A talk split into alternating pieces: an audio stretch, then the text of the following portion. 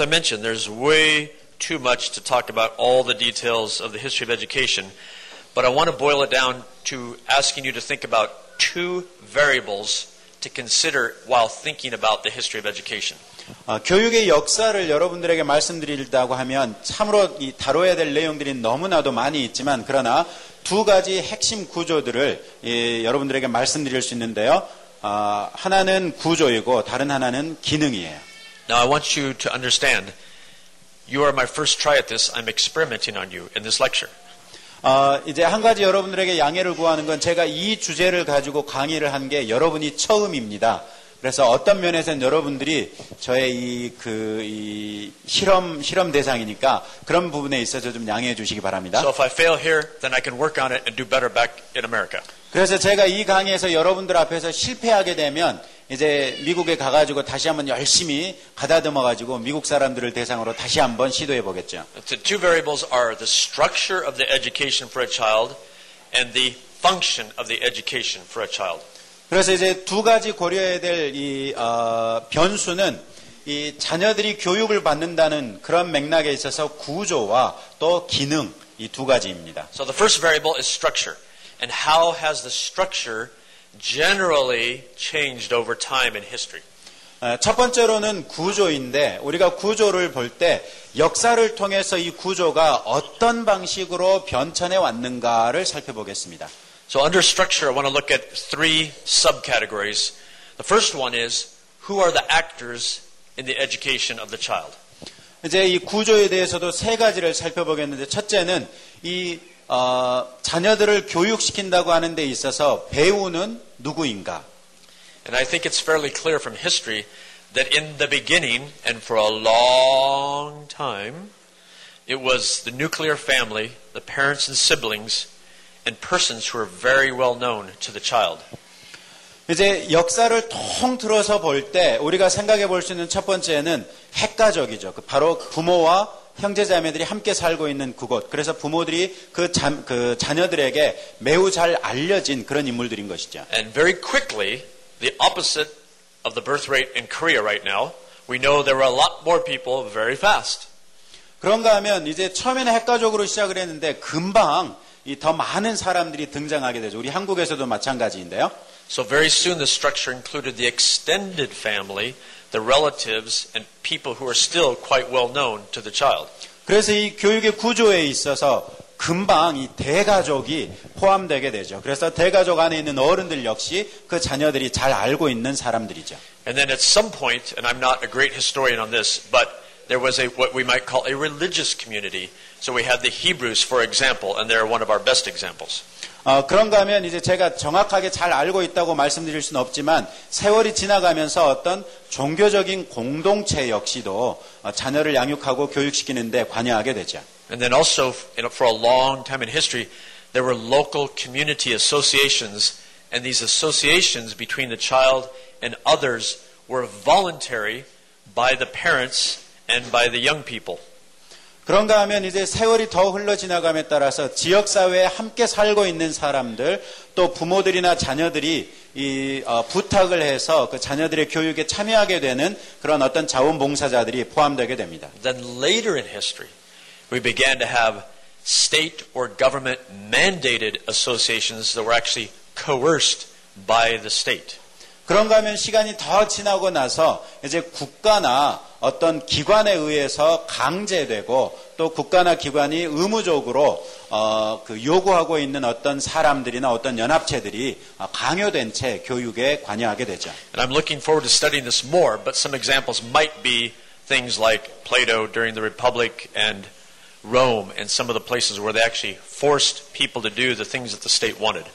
어, 어쩌면 이제 그런 부분에 대해서 생각해 볼 수 있는 그 몇 가지 역사적인 사례가 로마 시대나 어떤 공화정 시대에 이 교육을 관여하게 되는 사람들이 어, 등장하게 되는 것을 생각해 볼 수 있겠어요. And then within these actors, we also see that it started off with people who were known and familiar to the child to people who were unknown and essentially strangers to the child.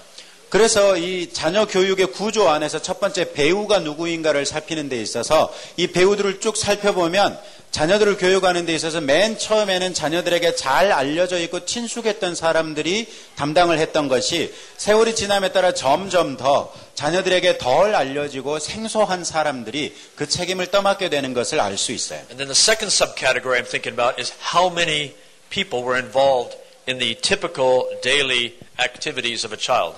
이제 두 번째 범주는 이 자녀 교육에 있어서의 구조상에 있어서 몇 명이나 이 교육에 관여하게 되는가 하는 부분입니다. And I am imagining from what I've read and understand, it would be maybe three to ten at a time, not big numbers.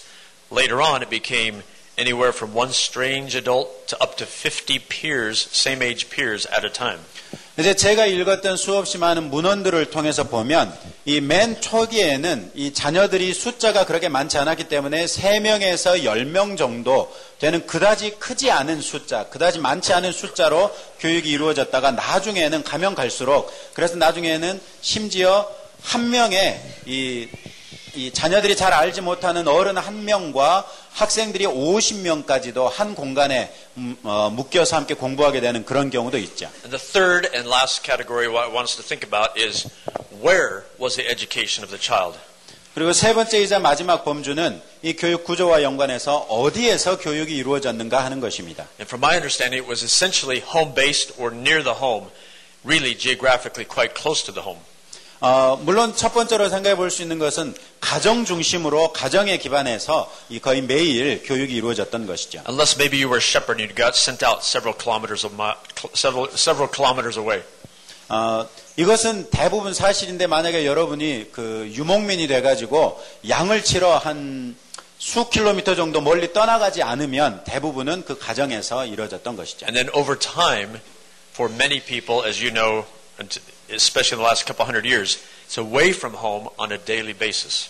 그런가 하면 이제 수세기가 지나고 나서 사실은 지금으로부터 한 2세기 정도밖에 지나지 않은 것이지만 그때가 되면 이제 집이 아닌 다른 곳에서 아, 집을 떠나서 매일 교육이 이루어졌죠. Now, the second major variable I ask you to think about is the function. What is the function of the education for a child, and how has that changed over time? 이제 두 번째로 생각해 볼 교육에 대한 어, 그 중요한 변수는 기능인데 이 역사상 이 기능이 어떤 형식으로 일반적으로 변화되어 왔었는지 I would like you to think about five subcategories regarding function. 이제 이 기능에 관해서는 다섯 가지 하위 범주들을 생각해 볼 것이에요. The first variable is who is the teacher or the knowledgeable one or the one to be honored, the one to be respected, the one to be trusted, and the one to be believed. 이제 첫 번째는 누가 선생님이고 누가 지식이 있는 사람이고 누가 신뢰받는 만한 사람이고 누가 믿을 만한 사람이고 누가 얻을 그 어, 누가 존경받을 만한 그런 어, 선생인가 하는 것이죠. And I think, as most of you can think ahead very quickly, it moved from early in history, parents and close associations who are known very well, to essentially strangers who have very different belief systems. 그러면 여러분이 빨리 생각해 보아도 교육의 초창기에는 이 선생이 학생들, 그 자녀들에게 잘 알려졌던 부모나 부모 주변에 있는 어른들로부터 시작했다가 세월이 흐름에 따라서 자녀들이 모르는 아, 다른 어른들로 옮겨졌다는 것을 알 수 있죠. The second subcategory of variable I want you to think about is the scale of the education. 이제 두 번째로 생각해 볼 수 있는 기능에 관련된 범주는 어, 이 교육의 규모예요. And it went from a household or family economy function and moved to a large scale state or corporate kind of function. 이제 이 규모와 연관해서는 작게는 가족이나 가정 경제 단위의 규모에서부터 크게는 국가라든지 어떤 대형 기업과 같은 대규모 어, 그에 이르기까지 이 기능이 작용하죠. The third variable is what happened over time in terms of the purpose of education. 그리고 세 번째는 교육의 목적이 무엇이었던가 하는 내용입니다. Now, I simplified this on the overhead, but I'm going to change it a little bit here.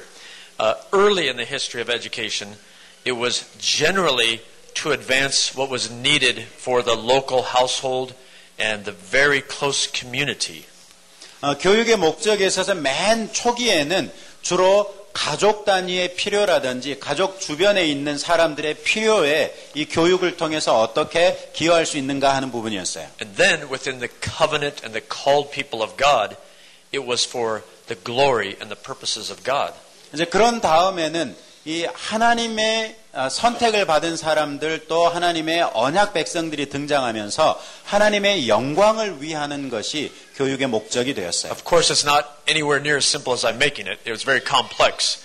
But we also saw changes moving from the household and the very close economy to businesses and interests very far away. That's one thing. 어, 물론 이 제가 지금 아주 간단하게 말씀드리고 있지만 그 안에는 매우 복잡한 것들이 작용하고 있죠. 그러나 간단하게 생각해 봐서 이 교육이라는 것이 그 교육의 기능이 맨 처음에는 가족이나 가족 단위 중심으로부터 시작해서 아, 나중에는 국가나 대형 기업에 이르기까지 큰 어, 영역으로 확장되는 걸 볼 수 있고요. And then in a religious or philosophical sense, we see education moving from the glory and purposes of God to the glory and purposes of gods, plural. 이제 그런 다음에 이어서 이제는 아주 더 크게 어떤 철학적이고 종교적인 차원으로까지 확장이 되는데 하나님의 영광과 목적을 위한다거나 혹은 이 복수의 여러 가지 신적인 존재들의 영광과 목적을 위해서도 교육이 기능하고 있는 걸 볼수 And 있어요. one of the obvious gods with a lowercase g was the state or the nation, and another one was the corporation or the business.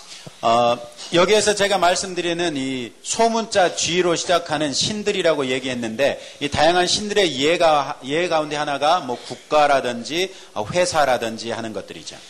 And the wisdom of the education moved from the wisdom of God to the wisdom of man, such as egalitarianism, saving children from their parents, and rather than depending on the providence of God. 그런가 하면 이 신의 지혜로 하나님께서 주시는 지혜로 하나님의 섭리로 자녀들을 양육하고 훈련해야만 됐는데 그것이 이제는 인간의 지혜로 예를 들어 뭐 평등주의라든지 아니면 그 자녀들을 부모로부터 보호하거나 혹은 구하겠다는 그런 생각들로 바뀌기 시작하죠. The fourth subcategory under function I want you to think about is to what degree does the state or the government apply force in the education of children? 기능의 네 번째 범주로 생각해 볼 수 있는 것은 어떤 이 정부의 힘이나 어떤 정부의 권력이 교육에 얼마나 어느 정도로 작용하는가 하는 것이죠. And I think it's quite clear in the early history of man, there was no state force in the education of humans, but quickly we moved into that in some places, and especially during the last 200 years. 어, 물론 우리가 살펴본 것처럼 간단하게 말씀드리자면 초기에는 이 국가의 힘이나 이런 것들이 관여할 수 있는 여지가 전혀 없었던 데 반해서 세월이 지나감에 따라서 특별히 지난 어, 두 세기 동안에는 갈수록 이 정부의 힘이 커지는 것을 볼 수 있습니다. And similar to that variable, the fifth variable is to what degree are the associations that children have based on voluntary choice and free enterprise and family and youth based decisions versus government managed or corporate corporation managed in league with governments in terms of controlling a child's education. 그리고 마지막으로 이 기능과 연관해서 생각해 봐야 될 범주는 이 자녀들의 교육하는 그 어, 교육하는 데 있어서 이 자발적이고 아주 자유로운 그 어떤 사업 어떤 그 일들 이런 것들이나 가정 기반 및 혹은 또는 청소년 기반의 결정들이 더 큰 영향을 미치는가 아니면 정부 관리형이나 혹은 정부가 강제하는 형식의 또는 회사의 이익을 추구하는 것 같은 혹은 뭐 정부의 필요나 인적 자원들 이런 것들을 추구하는 것 같은 것들이 교육을 주도하는가 어떤 것들이 주도하는가에 따라서 어, 이제 달라진다는 것이죠. And again, according to my understanding, especially during the last 200 years, we have moved very fast away from parental choice, away from young person's choice, to state and corporation coercion in who children spend their educational time with. 그리고 이제 다시 한번 말씀드리지만 지난 한 200년 동안에 걸쳐서 부모들의 결정이나 자녀들의 결정이 더 중요했던 것으로부터 이제는 국가나 이 기업체들의 필요나 또 사회의 필요 이런 것들이 훨씬 더 자녀들의 교육을 어, 주도하고 있는 것을 보게 되죠. So those are the two variables I wanted you to consider, structure and function. And even though I have a bias, I try to just sort of describe things for you. 어, 이제 지금까지 우리가 교육의 두 가지 어, 변수들을 즉 구조와 기능을 살펴보았는데요. 물론 저 역시도 어느 정도 한쪽으로 경도된 면이 없진 않지만 그러나 그 내용들을 간단하게 여러분들에게 제시해 드렸어요. But there is a fallacy in logic called the is ought fallacy. 그런데 이제 논리학에 보면은 기술과 당위성의 오류라는 오류가 있어요. That's the fallacy of believing that what is should be. 어, 이 오류는 뭐냐면 어, 그 우리 눈에 보이는 뭔가가 있는데 이 눈에 보이는 그대로 다 이루어져야만 된다고 생각하는 그런 오류예요. And it, it's sort of a part of human nature, I think, to believe, without even saying it, that things ought to be the way they are, Just because that's where we lived, whether it's Korea or America. 이게 이제 어, 한국이든 미국이든 상관없이 우리가 일상적으로 바라보고 있는 그런 일들이 그렇게 일어나야만 했다고 생각하는 것이 우리 인간들의 경향인 것 같아요. So followers of Christ do not simply ask what is being done. Followers of Christ ask what should be done. 그렇기 때문에 우리 그리스도를 따르는 사람들은 어떤 일이 왜 일어났는지 어떤 일이 일어나는 걸 보고 아 일어났구나 이렇게만 생각할 것이 아니라 어떤 일이 왜 일어났는가 또 어떻게 되었어야만 하는 일이었는가 이런 것을 질문해야 된다는 것이죠. So we take a quick look at the history of education, and as Christians, we need to ask, what does Scripture say about these different th- things that were done during different times in history? 에, 지금까지 우리가 이 어, 교육의 역사를 간단하게 살펴보았다고 하면 교육의 역사에서 우리가 몇 가지 중요한 포인트로 생각했던 것들에 대해서 성경은 뭐라고 말씀하고 있는가 역시 생각해 봐야겠죠. Christians need to know and understand the doctrine or instructions from God on the education of children, and I talked a lot about that this morning. 어, 우리 크리스천들은 자녀 교육에 관해서 성경이 무엇이라고 말씀하시는지, 그러니까 자녀 교육에 대해서 성경이 말씀하고 있는 내용이나 어떤 그 가르침이나 지시나 이런 것들이 어떤 것들인지 살펴봐야 된다는 것이었고, 그 부분에 대해서 오늘 오전에도 제가 잠깐 말씀드렸죠. And I think by now you probably know my conclusion, so now I'm going to move on to another part of this discussion. 아마 그런 부분에 대해서는 이미 제가 말씀드릴 결론을 알고 계실 것이라고 생각하기 때문에 이제 다음으로 넘어가 보겠습니다. So the question is, for this talk, what is the significance of home-based education in the history of all of education? 이제 지금 이 시간 강의의 제목, 아, 제목이자 이 질문은 무엇이냐면 교육사에서, 교육의 역사에서 가정 기반 교육의 중요성이 무엇인가였어요. And first of all, just take a little peek at the less obviously philosophical in answering this question. 이제 그 부분에 대해서 말씀드리면서 첫 번째로는 철학적으로는 좀 덜 분명한 부분이지만 쉽게 생각해 볼 수 있는 것들부터 먼저 말씀드릴게요. Uh, first of all, home-based education represents an education that is very customized and individualized to the unique traits, characteristics, strengths, and weaknesses of each person who God created. 이제 첫 번째로 이 가정 기반 교육은 하나님께서 창조하신 각각 개인이 가지고 있는 강점이나 약점이나 혹은 어떤 성격적인 특성이나 특질들 이런 부분에 맞춰서 1대1 방식으로 그렇게 필요에 맞춘 교육 또 개별화된 교육이 가능하다는 것이죠. Uh, second of all, home-based education represents an opportunity to make sure that a child has learned something before you move on to the next step in that particular topic. 이제 두 번째로는 이 홈스쿨링 하고 있는 학- 어, 자녀들이 이 무엇인가를 공부한다고 할 때 그것을 완전히 알고 난 다음에야 다음 단계로 넘어갈 수 있는 기회를 제공해 줄 수 있다는 것이죠. 완전 학습의 기회를 제공해 준다는 A 것이죠. third point is that home education represents an opportunity to tutor or do one-on-one instruction. 이제 세 번째로 생각해 볼 수 있는 것은 이 홈스쿨링을 하게 되면 개인 교습이 가능하다는 말이죠. 그래서 1대1 학습이 가능해진다는 것이죠. I have to be quick to add, in some families, because in others, you know, there are 15 or 20 children. 그러나 이제 제가 이 금방 또 생각을 해보면 이 어떤 가정에는 자녀들 숫자가 뭐 10명, 15명 이렇게도 되잖아요. And that brings us to the next point, class size. Uh, in a class, we don't really talk about that in home education, but generally you have two, three, four, five children rather than 15, 20, 25, 30 children.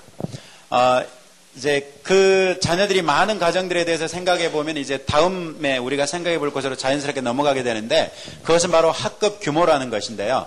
대부분 홈스쿨링을 하는 가정이 이 자녀들이 뭐 많아야 다섯, 여섯, 일곱 정도 되지 뭐 열다섯, 스물다섯, 서른다섯 이렇게 많아지는 것은 아니기 때문에 이 홈스쿨링 하는 과정에 있어서 학급 규모 이런 것들은 별로 어, 언급하지 않고 있죠. And so far, where the research has been done, we find that academic achievement on average is above average.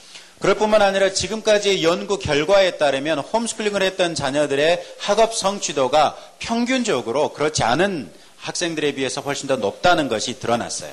And then a sixth point of a less obviously philosophical is that based on research again, to, to this point, we understand that the social, emotional, and psychological development of home educated children is as strong or stronger than for other children. 이제 어, 그 철학적으로 좀 덜 분명하지만 쉽게 생각해 볼 수 있는 것으로 여섯 번째로는 이거 역시 어, 연구 결과로 인해서 드러난 것인데 이 사회적, 정서적, 심리적인 발달 역시도 이 홈스쿨링을 했던 자녀들이 홈스쿨링 하지 않은 다른 자녀들에 비해서 훨씬 더 강력하고 건강하게 형성된다는 것이 드러났어요. Now, a little more on the significance of home based education is the more obviously philosophical that I'll mention right now. 이제 교육사에서 가정기반 교육의 중요성을 말씀드리는 데 있어서 이번에는 철학적으로 좀 더 분명한 부분들에 대해서도 여러분들에게 말씀드려 볼게요. In research terms, social capital is enhanced. 이제 연구하는 사람들의 이 학적인 텀으로 해서 사회 자본이 증진되는 걸 볼 수 있어요. And social capital includes things like relationships, love, and trust between parents or important adults and children. 이 사회 자본이라는 것은 이 뭐 부모들과 자녀들 사이에 혹은 이 자녀들에게 의미 있는 중요한 사람들과 자녀들과의 관계라든지 어, 어떤 그, 그 사이에 있는 사랑이라든지 이런 것들을 의미하는 것들이죠. Home based education also represents a form of education in which children who become adults are less susceptible to propaganda from the state and from corporations. 그런가 하면 홈스쿨링을 통해서 자라난 자녀들인 경우에 역시 연구 결과로 나오는 것이지만 이 선전의 영향을 덜 받게 된다는 것이죠. 예를 들어 뭐 국가라든지 아니면 어떤 기업체나 회사들이나 이런 것이 다양한 선전들을 하는데 그 선전의 영향을 덜 받는 그런 어른들로 장성하게 되는 것이죠. Uh, the third point under the more obviously philosophical is that home based education in the history of education maintains biblical jurisdictions with the parents in their proper role, the state in its proper role, and the church more in its proper role. 이제 세 번째로 생각해 볼 수 있는 부분들은 이 어, 가정에서 교육이 이루어질 때 이 성경적인 관할권이라는 것이 훨씬 더 잘 유지된다는 것이죠. 예를 들어서 부모가 자녀들에게 성경이 의미하는 바 역할을 감당해야 되는데 그런 부모의 관할권이라든지 교회의 관할권이라든지 지역사회, 특별히 믿음의 공동체의 그 어떤 관할권들이라는 것이 훨씬 더 잘 유지되더라 하는 것을 볼 수 있어요. A fourth thing that's more philosophical is that home education represents the transmission of values, beliefs, and worldview, a way of thinking and culture by parents with the help of the church. And those who are at odds with the voice of God fight against home based education. 어, 이제 그 철학적으로 좀 더 분명한 부분에 대해서 네 번째로 생각해 볼 수 있는 것은 가치나 믿음 혹은 신념들 또 사고방식, 문화나 이런 세계관 등이 이 부모가 교회의 도움을 받아서 자녀들에게 직접 전수해 줄 수 있기 때문에 이 하나님의 음성을 자녀들이 들을 수 있는 기회가 있다는 것이죠. 그런데 반해서 하나님의 음성이나 혹은 하나님의 말씀을 동의하지 않는 사람들은 이 반대로 그와 같은 가정 기반 교육이 가지고 있는 강점들 때문에 이 가정 기반 교육들을 반대하고 있죠. 그것이 미국과 또 다른 나라들에서 발견될 수 있는 것이에요. Now, this brings me a little bit back to the whole concept of propaganda. It's kind of blended propaganda with who will transmit values. 이제 그 우리가 지금 선전에 대해서도 얘기하고 가치에 대해서도 얘기하고 있는데요. 선전과 아, 가치에 대해서 얘기하면서 누가 이 가치들을 자녀들에게 전수할 것인가 이런 부분에 대해서 한번 생각해 볼 수 있으면 좋겠어요. As Jacques Ellul and others have explained, sometimes we think, oh, a child, if he can read, then he can read all kinds of things and he can think for himself. 이제 쫙 갤리의 책에서 보면 사람들은 다들 이렇게 생각한다는 것이죠. 우리 자녀들이 책을 읽을 수 있게 된다면 아, 걔는 이제 어떤 것이든지 읽을 수 있으니까 그 책들을 읽으면서 많은 것들을 배울 수 있을 거야라고 생각하죠. But actually, being able to read in and of itself does not make you a right thinker or a critical thinker. 그러나 이 읽을 수 있는 능력이 있다고 해서 그 자체만 가지고 여러분의 자녀들이 어떤 그 어, 독립적이고 자발적인 사고하는 사람, 또 어, 창의적인 사고를 할 수 있는 사람, 이런 사람이 될 수 있다는 것은 아니에요. See, if the if the state or philosopher kings can teach you to read and then put you in a school that they can control, then they can feed you all of the thoughts and beliefs they want you to have. 예를 들어 어떤 공립학교라든지 아니면 철학적으로 어떤 대단한 사람들이 설립한 학교들에 이제 여러분들을 자녀들을 보내서 그곳에서 여러분의 자녀들이 읽는 것을 배웠다고 하면 그 자녀들은 이미 그들의 세계관과 그들이 전달해주고 있는 선전을 먹고 자라고 있는 것이죠. And if Sarah or her brother Daniel or my children are not given a solid rock by which to compare and evaluate everything, then they will compare it by the thinking of those who educate them. 그렇기 때문에 예를 들어 뭐 사라라든지 다니엘이라든지 우리 자녀들 같은 경우에 우리 자녀들처럼 미리 하나님의 말씀으로 견고하게 터전을 받아서 자기에게 다가오는 것들을 비판적으로 어, 생각해 볼 수 있는 능력이 없는 사람들이라면 이미 그 사람들의 것을 먼저 받았기 때문에 성경이 아닌 그 사람들의 생각을 가지고 자기네들에게 다가오는 것들을 평가하고 비판해 보겠죠. And the only thing that is solid, never changes, and is perfectly logical and perfectly dependable is the very Word of God. 그리고 이제 우리가 생각해 볼때 어, 완벽하게 논리적이고 완벽하게 견고하게 설 수 있을 뿐만 아니라 전혀 무너뜨릴 수 없는 어, 견고한 근거는 오직 하나님의 말씀밖에는 없는 것이죠. 온 세상을 위한 복음의 통로 CGM TV Uh, the problem with not depending on home based education that is based on absolute truth is that we have all kinds of problems. 어, 우리가 가정 기반한 교육을 하지 않는다고 한다면 우리가 교육시키는 것은 뭔가 어떤 절대적인 가치를 가진다고 생각하는 것들 그러나 세상적인 것들 그런 것들 위에 토대하게 되는데 Now, some people will say, well, Brian, you just mentioned Germany and you put up a tank to be a little bit inflammatory. 어, 그, 어, 이제 브라이언 박사님 좀 전에 얘기하실 때 어, 독일에 대해서 말씀하셨는데 이 독일에 대해서 이제 쭉 얘기하면서 어떤 탱크에 대해서도 또 다른 것에 대해서도 얘기할 수 있잖아요. 이렇게 말씀하실 수 있어요. But actually, what happened in Prussia and what has happened in Germany is not so different from what has happened in many other nations. 그런데 실제로 독일과 이 프로시안, 프로시아에서 일어났던 일들은 실제로 다른 나- 여러 나라에서 일어났던 일하고 크게 다르진 않아요. This is a quote from Sheldon Richman's 1994 book, Separating School and State, from page 41, that he will now read.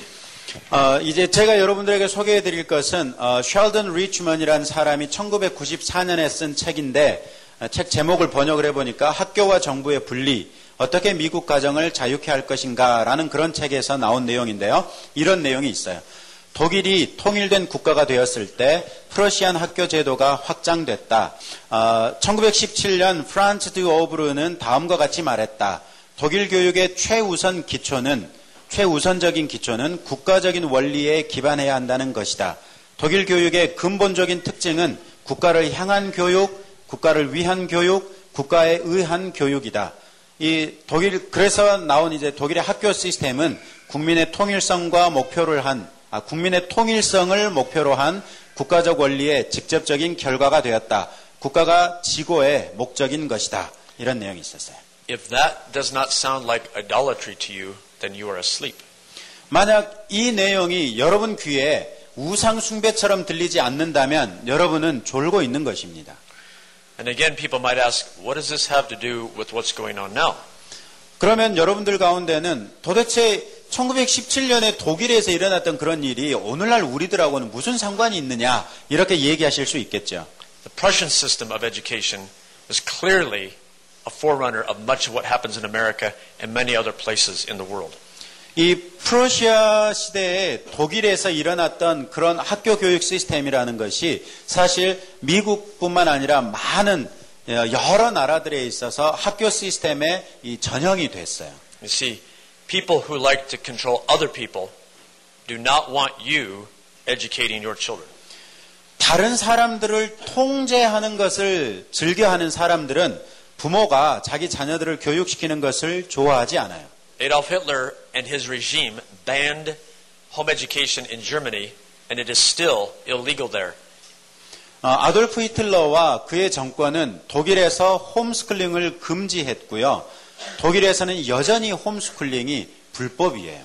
I just checked the news while I was on this trip, and now, right now, as we're speaking, the German government is threatening to use physical force to either take the children from one of the families that's homeschooling and put them in adoption, Foster care, or take them by force and bring them each day to the public school that is approved by the government.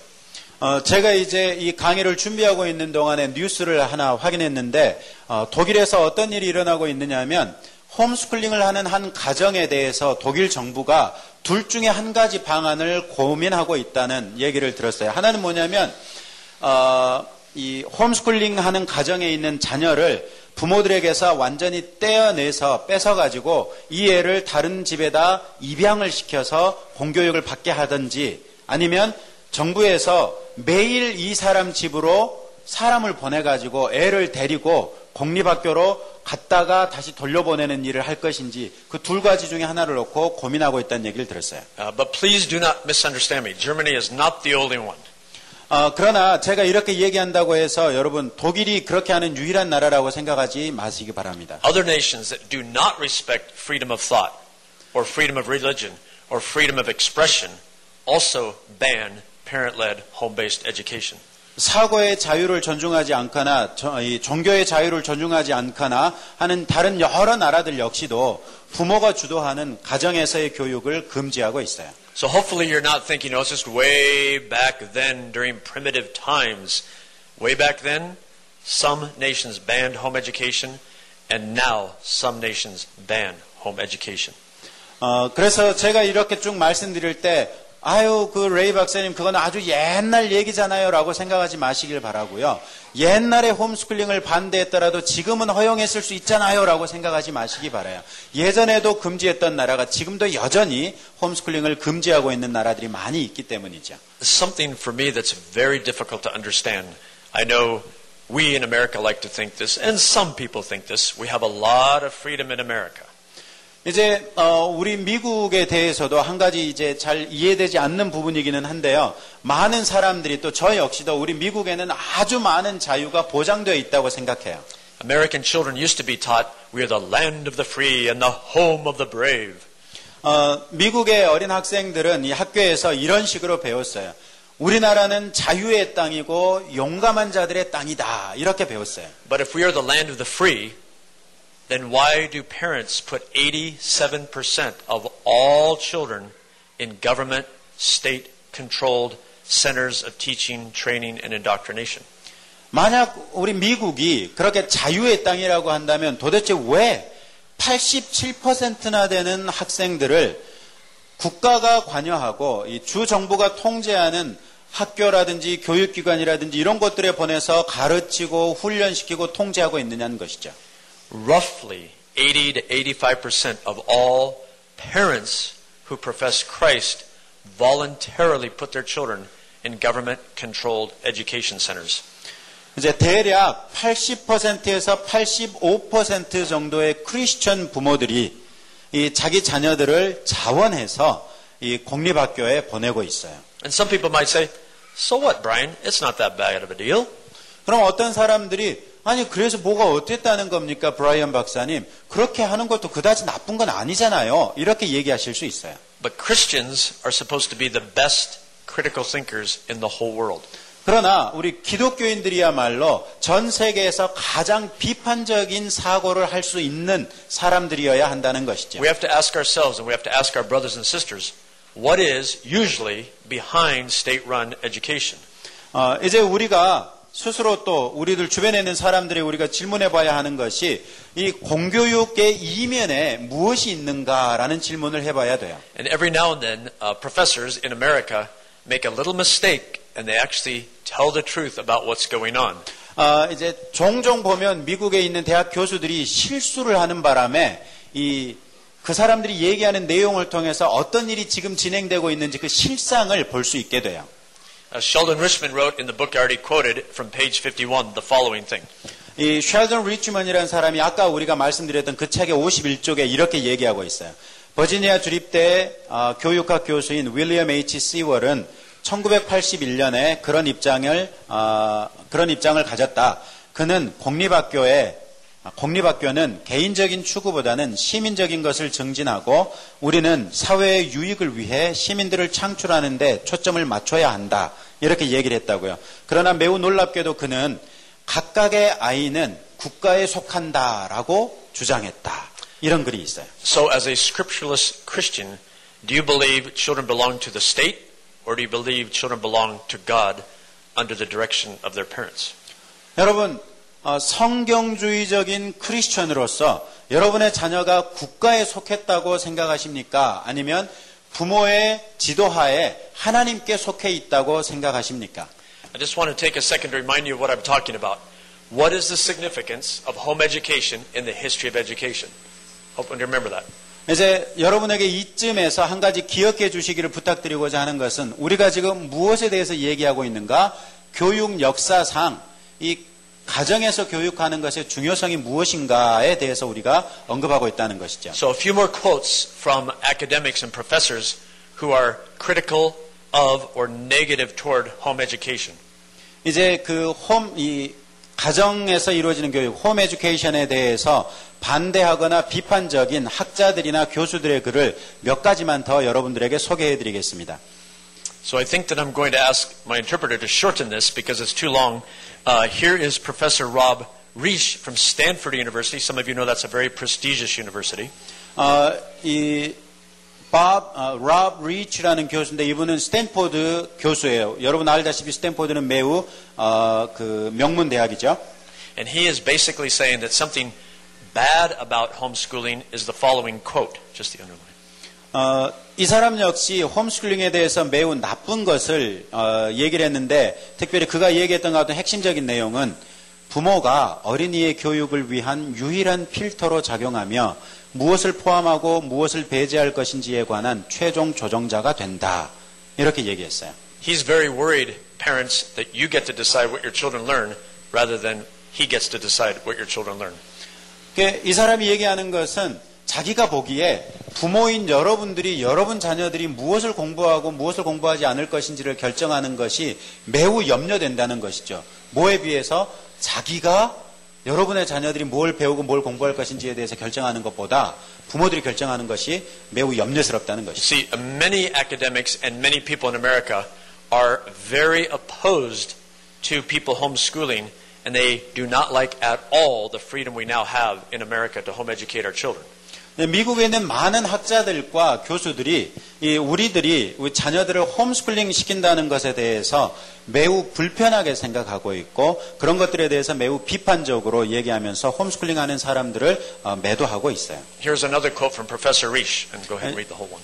그 똑같이 이제 랍 리치 그 스탠포드 대학 교수의 말인데요. 셋째로 어린이들이 어린이들의 부모들이 아니라 국가가 학교 환경이 가치와 신념에 대한 노출과 관여를 제공하는지 책임져야 하기 때문에 국가는 홈스쿨 하는 부모들에게 그와 같은 노출과 관여를 제공하도록 교과 과정을 어, 제공하는 교과 과정을 사용하도록 요구해야만 한다. 무슨 말이냐면 자녀들이 어, 어떤 가치나 어떤 신념을 계속해서 배울 수 있도록 그 기회에 노출되어야 하고 그런 기회에 관여를 해야 되는데 홈스쿨하는 부모들에게 국가가 더 강제로 간섭해서 그런 기회를 줄 수 있는 교과 과정을 사용하도록 해야 된다는 것이죠. So people like Professor Reich can be very clever and subtle in how they write things, but Christians and other people who understand freedom can see right through this. What he wants is he wants the state to decide and approve what homeschoolers must teach to their children. 이제 이, 이 리치 박사 같은 사람들이 매우 영리한 사람들이기 때문에 글을 쓰면서 이리 꼬고 저리 꼬아가지고 이 분명하게 얘기하는 것들을 쉽게 파악할 수 없게 써놨지만 그러나 우리 크리스천들이 이 글을 읽어보면서 아 이 사람의 결론은 결국은 정부가 부모들을 더 강제로 억압을 해서 홈스쿨링 하면서도 자녀들에게 이것은 가르치고 저것은 가르치지 말라고 이렇게 간섭해야 되는구나라고 주장하고 있다는 것을 알 수 있죠. So, what these critics of home education want is they want the state. Remember, I talked about the history, which started sometime after Adam and Eve. They want the state to control what children are taught. because they believe that they know what's best for society and families. 그래서 이 어, 공립교육을 주장하는 사람들은 그리고 이 공립교육을 주장하는 사람들을 우리가 역사적인 스펙트럼에서 보면 맨 처음에 아담과 이브로부터 시작했을 때에 비해서 훨씬 뒤늦게 등장했던 그런 사람들이지만 이 사람들이 얘기하는 것은 국가나 혹은 국가가 지정하는 다른 사람들이 시민들을 가르치고 훈련시키고 교화하는 것을 허용해야 한다 이렇게 얘기하는 것이죠. So, what does state run education do? Number one, it allows the state and others to teach, train, and indoctrinate your children. 그렇다면 이 국가가 경영하는 교육이 무엇을 하는가 세 가지를 하는데 첫째는 좀 전에 말씀드린 것처럼 국가와 다른 사람들이 시민들을 가르치고 훈련시키고 교화하는 것을 허용한다는 것이죠. Secondly, it instills anti biblical worldviews because it is not designed to lift up the name of Christ. 그리고 두 번째로는 반성경적인 세계관들을 주입하는 것인데 왜냐하면 이 공공교육기관이 그리스도의 이름을 높이기 위해서 만들어진 것은 아니기 때문이죠. Uh, third, it spoils children's uh, biblical naivete and modesty and innocence. 그리고 세 번째로는 어린이들의 가지고 있는 어떤 성경적인 순진함, 정숙함, 순결함 이런 것들을 망치고 있죠. And fourth, it redistributes wealth by the power of force of the state.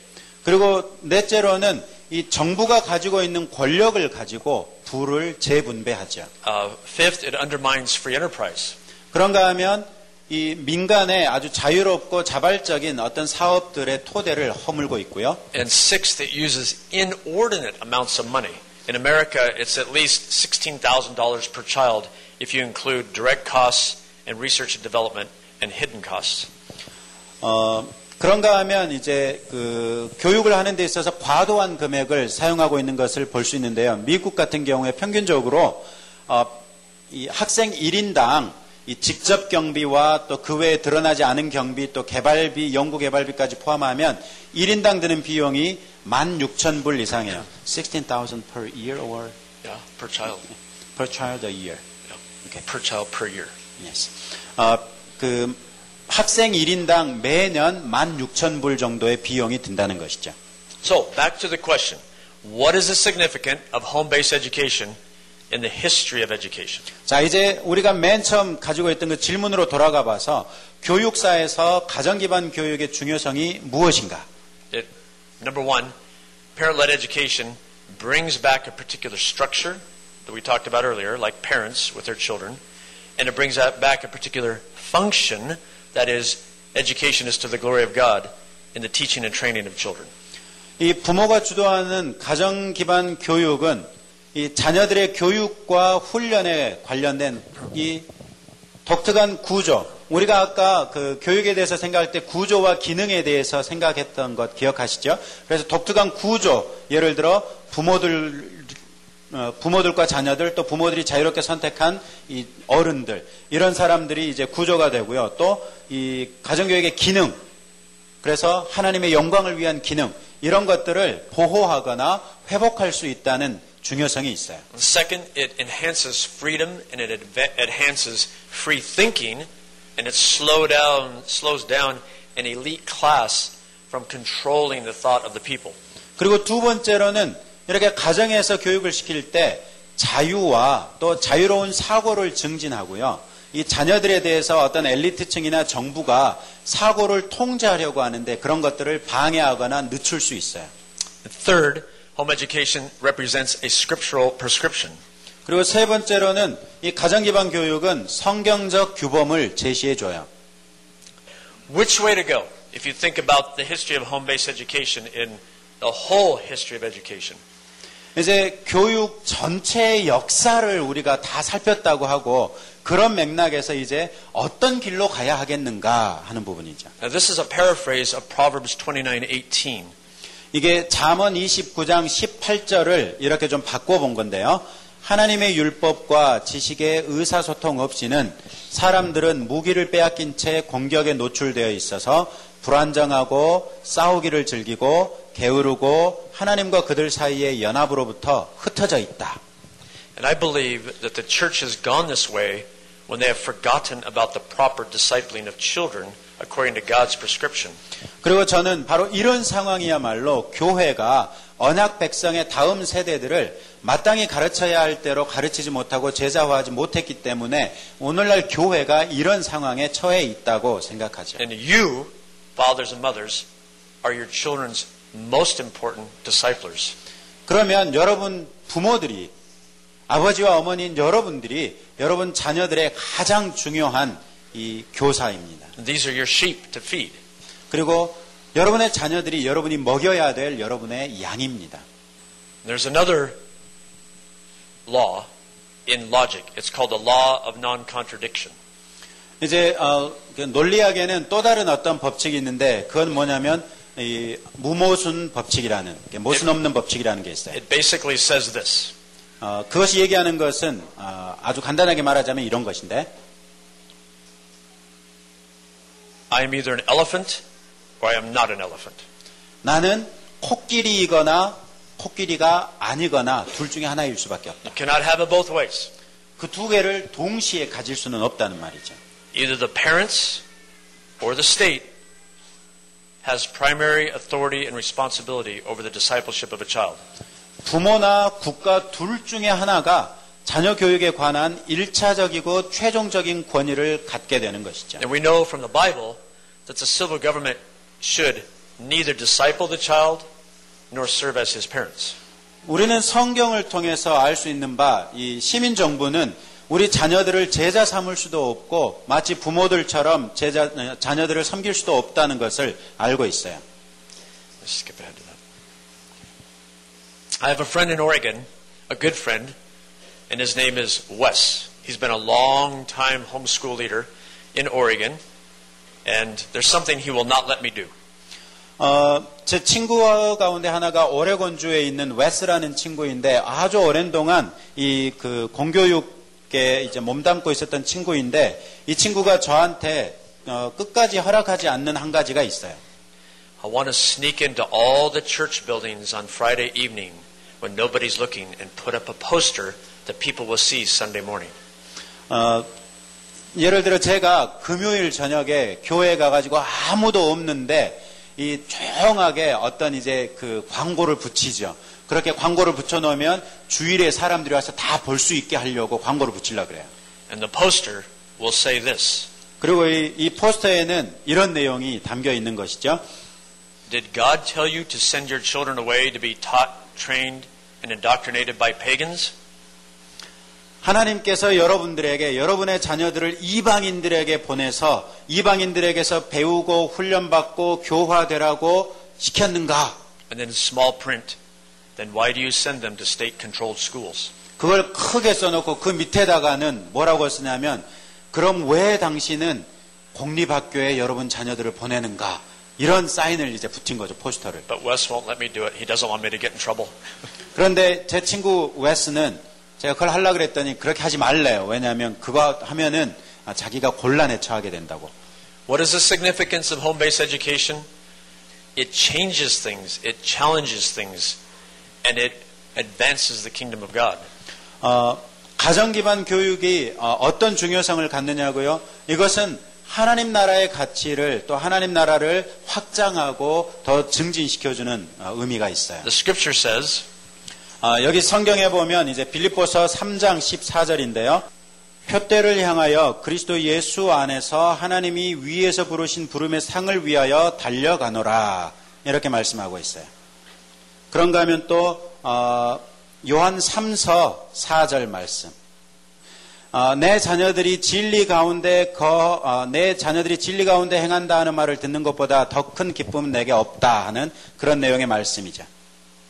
So I'm going to finish with one list of what I think is the significance of home based education, particularly by the sons and daughters of God in the history of education.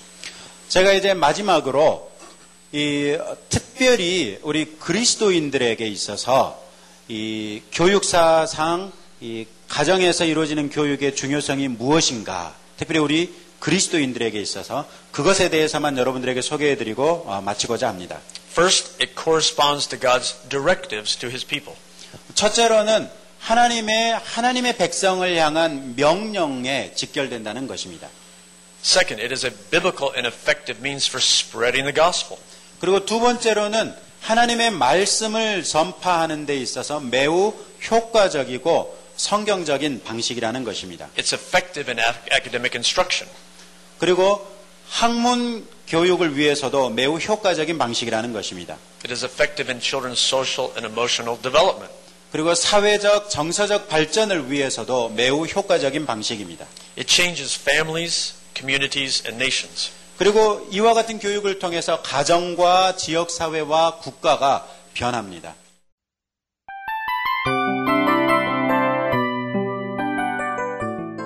이 프로그램은 청취자 여러분의 소중한 후원으로 제작됩니다.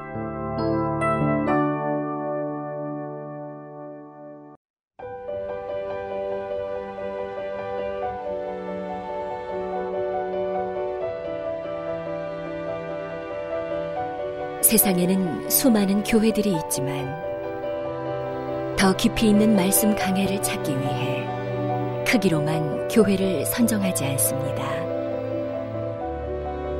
보다 좋은 영적 콘텐츠를 더 많이 나누기 위해 방송비를 받지 않습니다.